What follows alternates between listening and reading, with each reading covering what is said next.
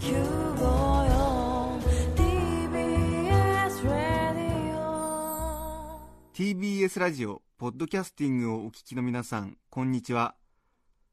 安住紳一郎の日曜天国アシスタントディレクターの中山一輝です。日天のポッドキャスティング今日は125回目です。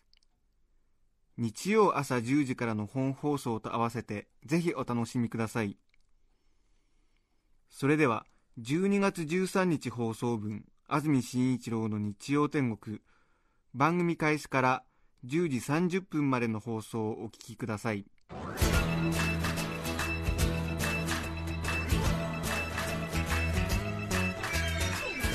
安住紳一郎の日曜天国。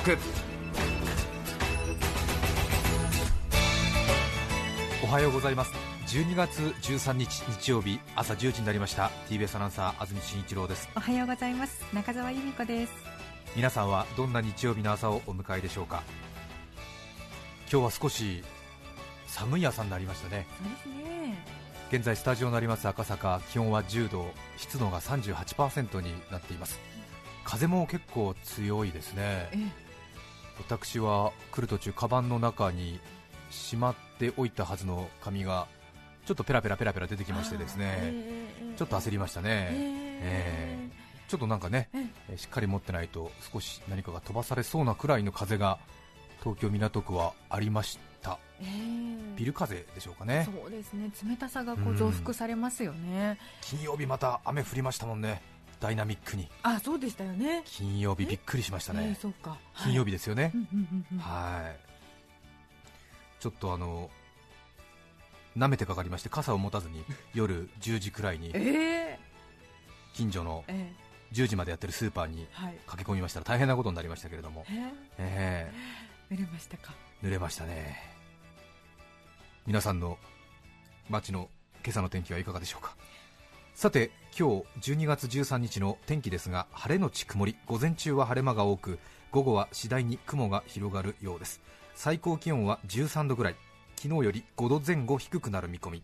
やはり昨日に比べると少し寒くなるようですね。すね。さらに明日はもっと寒くなるという予報が出ています。12月に入りましてインフルエンザもなかなかの勢いで流行ってますしお気をつけいただきたいなと思いますね。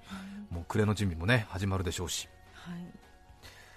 さて皆さんに一つお知らせですね、えーっと番組審議委員会っていうのがありまして番組審議会ですか？失礼いたしました、TBS ラジオコミュニケーションズ番組審議会というのがありまして肩書きが結構しっかりした委員の方々が何人か集まって、はい。その番組の批評をしてそしてより良い番組作りのために役立ててほしいというようなことではい。そういうう審議会があるんですけれどもはい。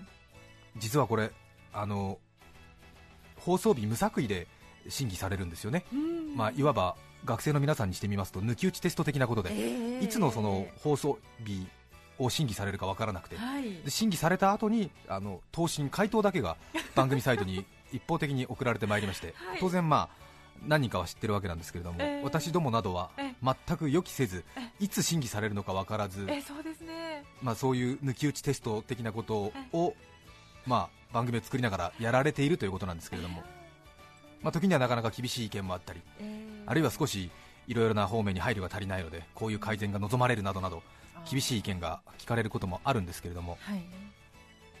また1年に一度、あるいは1年半、2年に一度ぐらいの場合もあるんですが、本当にいつ、どの放送を聞いて、先生方があ成績表みたいなものをくれるかわからないので、ええ。まあ、手抜きのしようがないというところもあるんですけれども、また放送回によって当たり外れが当然ありますからね、ええ。人間ですから、ええええええまあ、特に、ええ。すみさんの私の場合は特にですよね、ええ。いい時と悪い時が本当に天と地ほどありますからね、ええ。すいませんオラはこんなところに来となかったんじゃ、ええ。天と地ほどの差でちょっと引っかかったものですから、申し訳ございません。ええ。ああそそれか。そしたらですね昨日私、その成績表をいただいたんですけども、成績表と言いましても、まあ、公表がずらりずらりと書いてあるんですけれども、ええなんとその抜き打ちテストが行われたのがですね、はい。今から1ヶ月ほど前のはい。11月8日11月8日。うん。何の回だったか皆さんご記憶ございますでしょうか？結構ね他調子いい日もあったんですけどもえ11月8日といえばですよ。なんとなんと自分の汗から塩を作るという放送会が。先生方の。評価する放送日に当たってしまいましてですね。よりによって。よりによってですよ。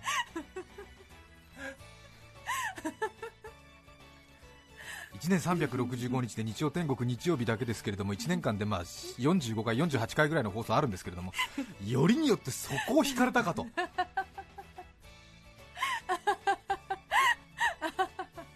覚悟を決めていたわけなんですけれども。え しかしながらなかなか寛大な委員の先生方が多かったようで。あそうですか。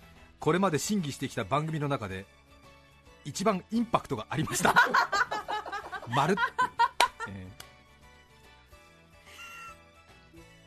まあインパクトがあったという一文なんですけれどもね、えええう嬉しいですね。ー嬉しいというかギリギリセーフっていう感じでしょうかね。そうそうそれから皆さんにお伝えしたいのはですね番組審議委員会の先生方からラジオを聞いてくださってる方々にもお褒めの言葉がありまして、はい。確か11月8日は謝りたいことというメッセージテーマだったんですけれども、謝りたいことというこの日のテーマで寄せられたリスナーからの作品はなかなかいい話が多かったです。あうん。それからリスナーのメッセージがとても面白い番組だからもっといろいろなコーナーにいっぱい入れればいいのになぁと思いました。塩と汗の話のところでもカレーの話ちょうどこれはゲストのところですね。はい。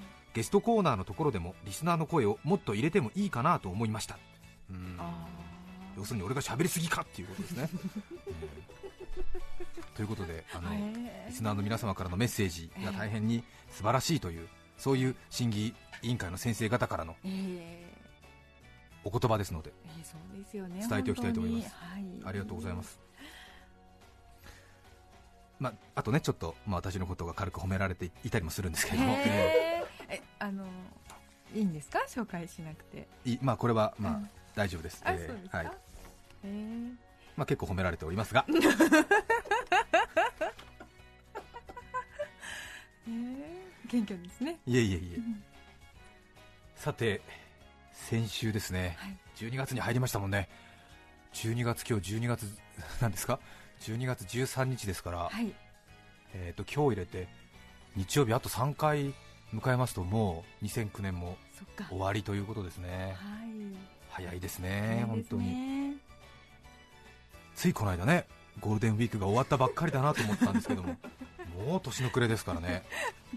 皆さんもどれくらいの実感があるんでしょうかね。ねそれから最近うんことに感じるのは時間のスピードが速くなりましたね、うんびっくりするぐらい速いなと思うんですけれども、うん too fast ですね。あ too fast です これ皆さんどれぐらいよくあの年を重ねるごとにどんどんどんどんと時間のスピードが速く感じるっていうのはねよく聞きますけれども。聞きますか、そうですね。え聞きますけどもえうん、なんかいつかをピークにまたゆっくりになっていくのかななんて想像したりして。そうですか。は私は聞く限りだとい、はい、30、40、50、60どんどんどんどん速くなるらしいですよ、へえ。80くらいになりますとうん。朝新聞広げて閉じたらもう一日終わってるっていうような話も聞きますよ。本当にそれぐらいのスピードだって。あそうなんですか。へ私もまだ30ちょいですけれども、えはいまだね人間に毛の生えたようなもんですけれども それでも結構どんどんどんどん速くなっているような気がしますからそうねですね。ものすごくなんかむしろ怖いなという感じがあります。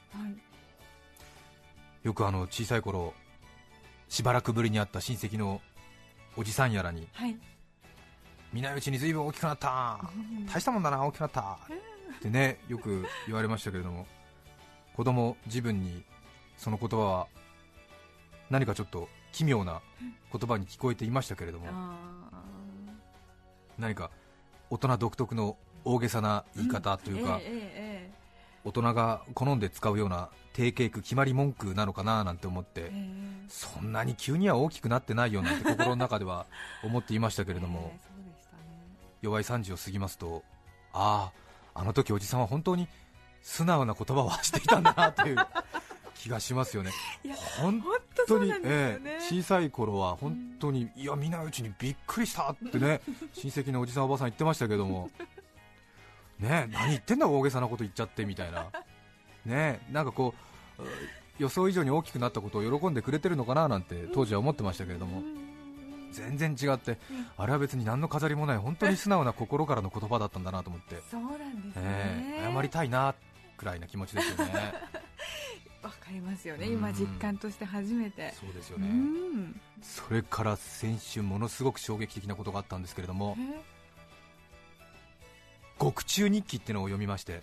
刑務所の中に入ってた人の日記なんですけれども、うん。その人の日記の一文の中に、はい。独房に入ったとて時間はとても早く過ぎ去るって書いてあったんですよ。ちょっと待てと、えなんとなくこう日常の、ね、仕事とかカードの支払いとかに追われているんで時間が経つのが早いのかと思いきや、あの刑務所の独房に入ったとて、うん時間が過ぎるのが早いって言うんですから、えこれはもう時空のスピードから逃れることはできないのかななんて思いましてね、えへえどうしたもんかななんて日々考えてますけども、このスピードから逃れる術はないんでしょうかね。そうですね。その獄中日記を書かれた方は何歳ぐらいだったんですかね。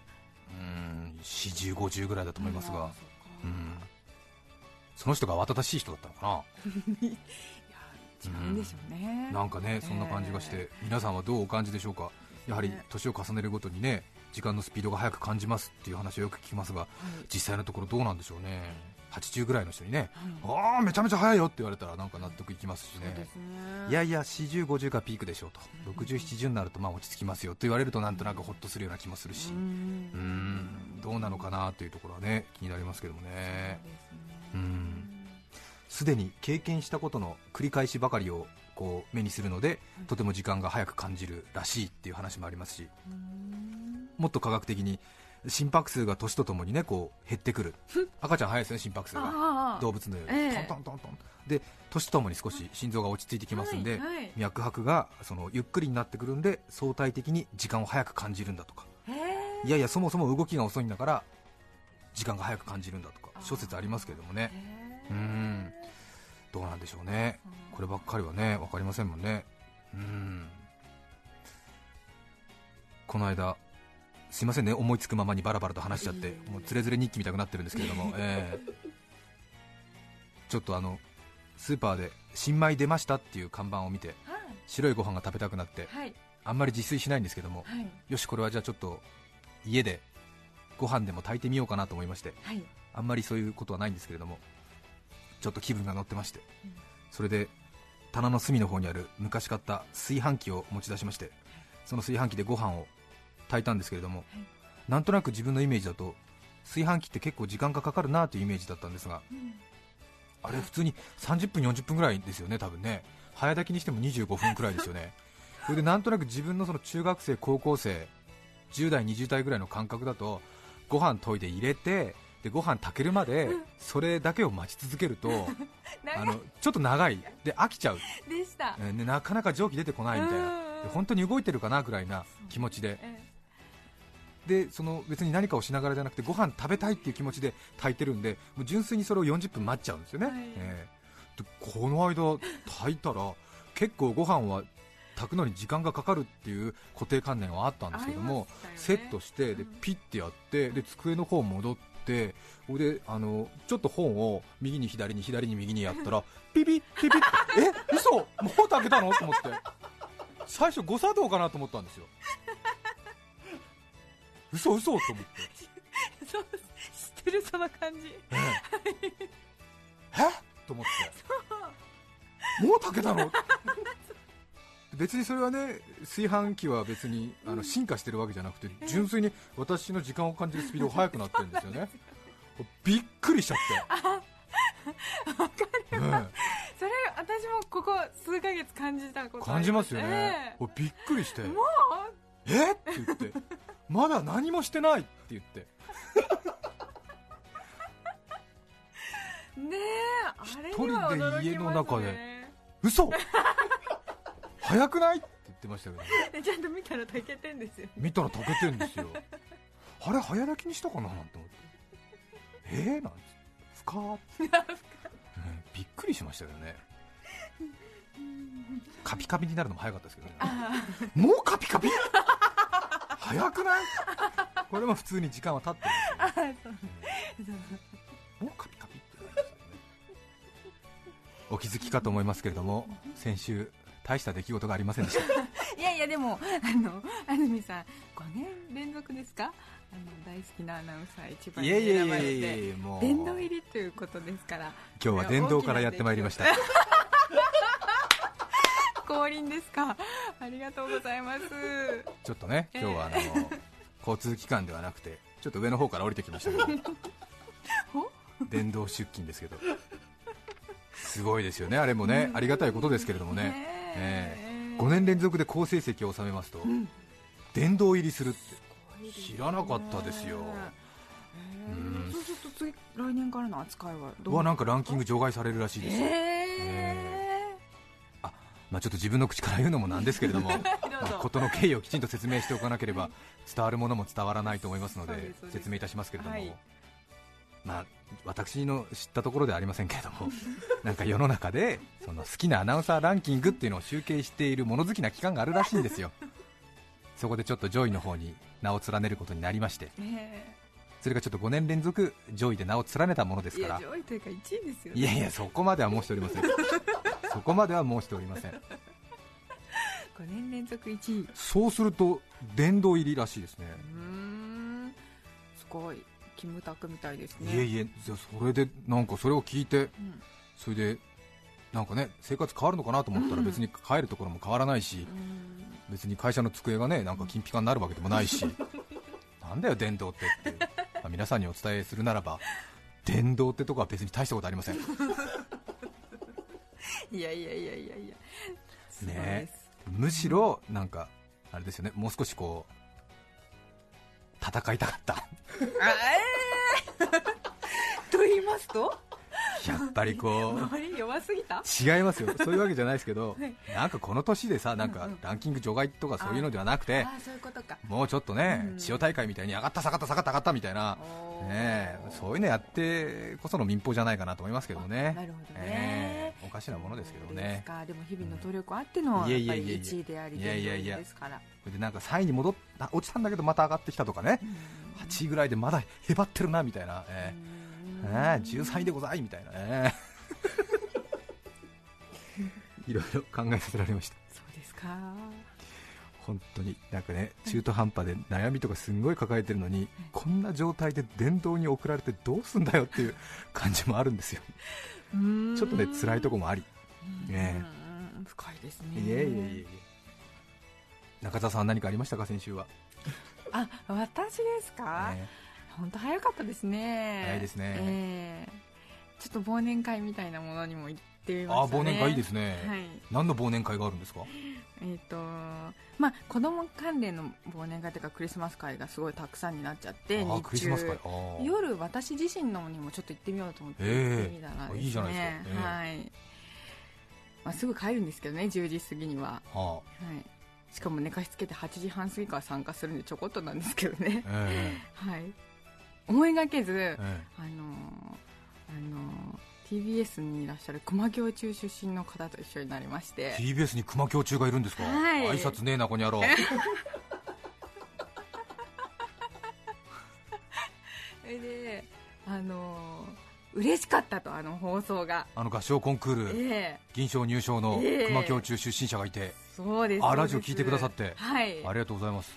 で地元ではえ。もうその同同録をしたあのなんですか録音したテープというえかあ録音したテーープが？出回り。出回り、熊本では放送してないので、そうですそうですそうです。え出回ってもうあれ聞いた？聞いた？聞いたっていう会話でええ。え成り立っちゃうんですあって。熊京中 OB、OG たちは、ういやいやいやもうその関係なく熊本の人たちはもうみんな熊京中知ってますから、あそうなんですか、は地元がこんなにえすごく拡大されて放送されているえおすごい安住さんって面白い方だと。ういえいえ、すごいことになってるっていう話をゲットしました、あ熊胸中はい。あそうなんだ、はい。そうですそうです。それはあれだね、うん。音源の二次使用だから著作権上ちょっと問題があるね。えそうですえうん。でもなまだでもそこまでしあの広がっててもええ。熊胸中とはまだみんな言ってない。あうそれでもやっぱり熊不中とか言ってたりするんでしょうかね、府中ってうん言って そうそうそう。そうか。そうです。すごいことになってるっていうことですよ、12月の13日、うん。うん。困ったな。話が尽きたね、うん。でも、ね。お時間的には、そろそろ。ありがとう。うん。ええ。うん。うん。助立ちありがとう。すいません。すいません。あんまり助けにならず。いえいえ。え本当に申し訳ないなと思いながらもなんかねええ。すいません困っ、うん、ちょちょっと今なんか出しますからお待ちくださいね。ちょっとお待ちくださいね。今出しますから大至急。はい、来ました。これ、はい、はい、はい、はい、はい、できました。はい。はい、楽太郎さん。はい、はい、はい。え、先週、カレーライスを食べました。先週の火曜日ですね。あ、先週の月曜日ですね。カレーライスを食べました。は。い。えっと、赤坂のココイチ。えっていうチェーン店ですね。はい。カレーライスを食べました。え。え。それでカウンターに座ったんですが、右隣に座った40代自営業、下ジーパン、上昔のダイエーホークスのジャンパーみたいな感じを着た、えー男性が座ってて、ちょっと何のカレーを食べてるかはわからないんですけれども、僕よりも先に来てで僕よりも先に食べ終わって出ていく隣の方がいらっしゃったんですけども、その人のカレーの食べ方がすごい上手で、もうなんかココイチの岸朝子さんかみたいな なんかはい美味しゅうございますみたいな、ものすごいなんていうんでしょうねマナーとかクールとか、うん。そういうものを超越した感じで、いわゆるそのカレーライスのうんそのルーをはい。なるべくお皿につけずに食べるっていう、あありますよね。あんまりこうルーをべちょっとつけてしまうとか、ええ。まあ、ぐちゃぐちゃする食べ方もあるかもしれませんけどもなんかすっごい綺麗にもう本当わずかもう新月のようなカレーのルーのもうこの粉しか残ってないという。いやこの人たまげたものだなと思ってへそれでなんか弟子入りしたいなぐらいな気持ちになったんですけどそれでなんでこんなにカレーライスの食べ方が綺麗な人に心惹かれるのかなっていうことを自分にようやくカレーライスが来たんでエビ煮込みカレー2辛にして680円なんですけどもそれ食べながら考えてたら記憶がなんかバチバチバチバチって蘇ってきてこれね実はうちの父親の教育だったんですよ。教育というと大げさなんですけども小さい頃自分が、えー4歳か5歳。で2つ上に姉がいましたんで7歳ぐらいの姉。で父母の4人家族だったんですけども北海道の田舎でなんか食堂かなんかに連れてってもらってで姉と私がカレーライスを食べてたんですね、はい。それで姉がちょうど7歳か8歳ぐらいなんでなんか大人の真似をしたがる年齢で、はい。カレーライスを要するにあんまり子供っぽくなくルーをなるべく皿につけずにはい。食べる真似事みたいのをしてたんだよね、はい。ええ。でも2つ年下の弟からしてみると、はい。なんかぎこちなくスプーンとか使ってんで、いやちょっとお姉ちゃんなんでそうやって食べ物で遊ぶんだよ怒られるよみたいな感じでちょっとねこう早く父母注意しろよみたいな感じでなんかお姉ちゃんが食べ物で遊んでるよみたいな ふざけて食べてるよみたいな皿とかくるくる回してるからね。で父母に言ったら、父母は怒らないわけ。それで俺のこの子供っぽいくちゃくちゃ食べみたいのをなんか逆に注意してでお姉ちゃんみたいに食べなさいみたいな言われてで自分的にはそのカレーのルーを皿にあんまりつけずに食べるっていうのがその良しとされてることを知らないから、なんで自分が怒られてね、うんうん。でそうやってなんかトロトロトロトロ食べてる姉が怒られないんだと思って、そしたら父親が、これがねお上品なんだよって言ったんだで5歳だからそのお上品って意味が全く分からなかった。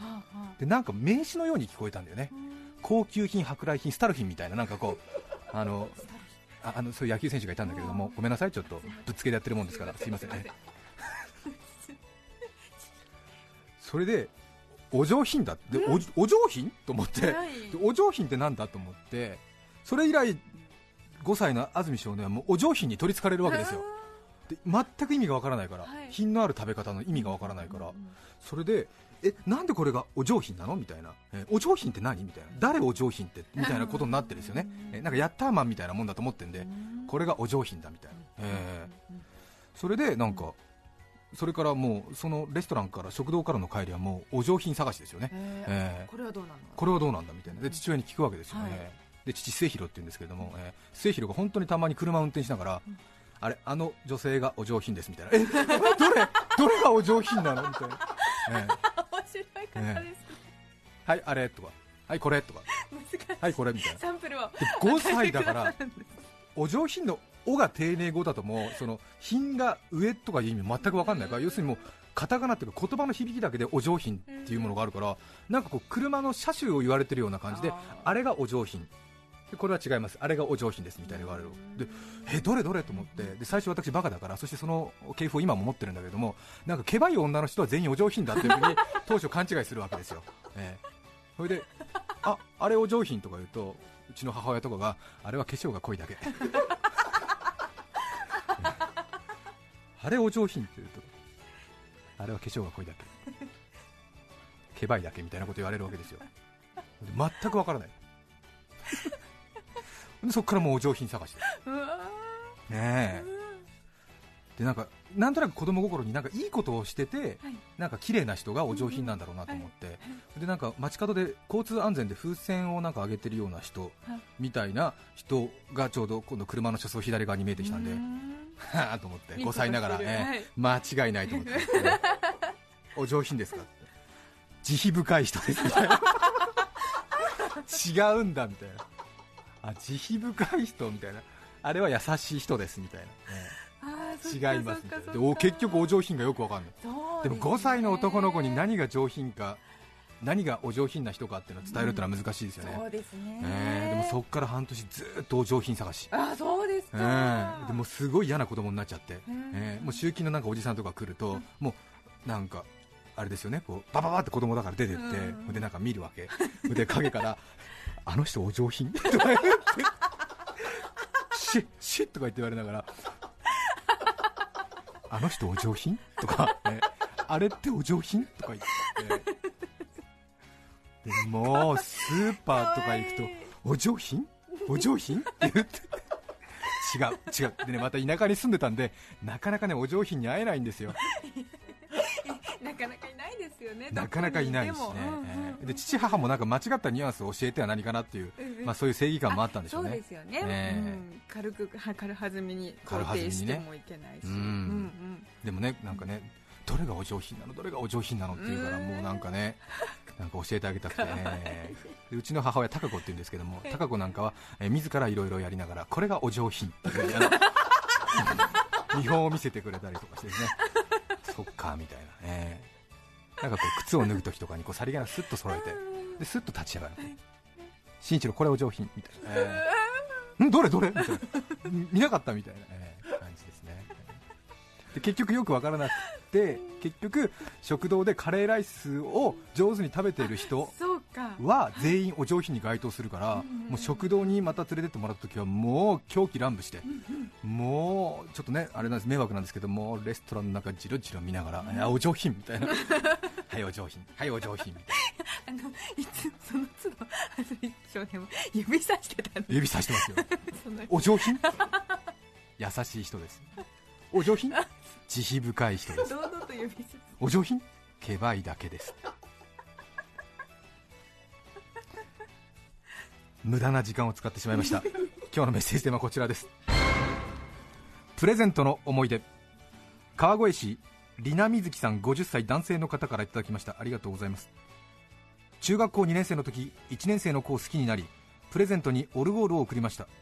ある公園で渡すことになり手が震えて言いたいことも言えず手の汗で袋が破けてしまったのをよく覚えています。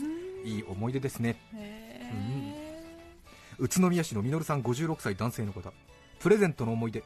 今年のバレンタインの時に近所にある小さな雑貨屋でチョコレートを買いました。バレンタインの翌日にその店の前を通りかかると売れ残りのチョコレートの棚に今からでも遅くない真心のチョコレートと張り紙がしてありました。すごいですね、えー、1日過ぎると真心のチョコレートになるわけですねお歳暮の季節でもありますしね。今日はプレゼントの思い出皆さんからのメッセージをお待ちしています。E メールのアドレスはすべて小文字の日天アットマーク tbs.co.jp nichiten アットマーク tbs.co.jp です番組にメッセージを送ってくださった方の中から抽選で5名の方に何かと便利でシュールな表紙があなたの日常を演出日展オリジナルノートをプレゼント。さらに番組でメッセージを紹介した全ての方に日展オリジナル間抜けな顔したポストカード2009秋の葉をお送りしています。今日のテーマはプレゼントの思い出。皆さんからのメッセージお待ちしています。番組では皆さんからのリクエストも募集しています。それでは今日の1曲目江東区あやぽんさんからのリクエスト生き物係ブルーバードお聴きください。どうぞ。12月13日放送分安住紳一郎の日曜天国。10時30分までをお聞きいただきました。著作権の問題がありリクエスト曲は配信することができませんので今日はこの辺で失礼します。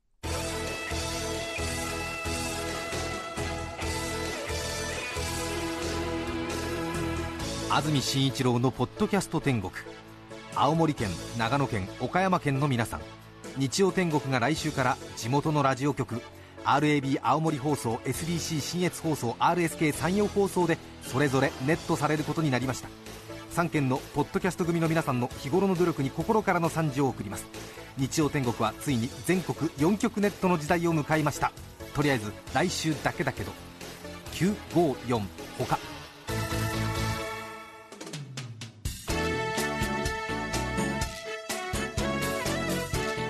さて来週12月20日の安住紳一郎の日曜天国はスペシャルウィークです。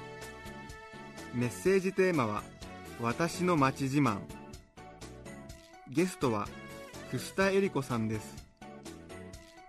プレゼントに高級料亭なだまんの豪華おせちを用意しています。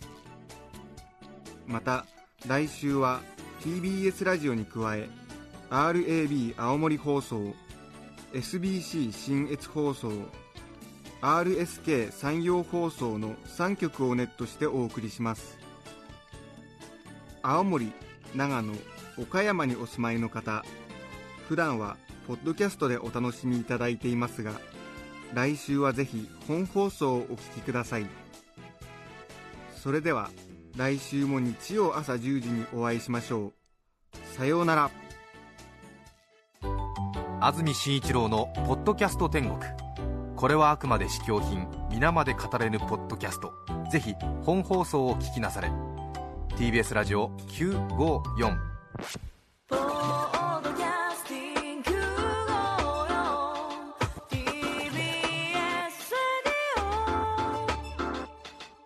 スカルプ D プレゼンツ川島明の寝言。毎週ゲストの芸人とたっぷりトークをしたりいろんな企画をやりますそらしど本坊と向井の近況を戦わせるコーナーもあります。向井意気込みをどうぞ。負けないぞ！放送から半年間はポッドキャストでも配信中。ぜひ聞いてください。うん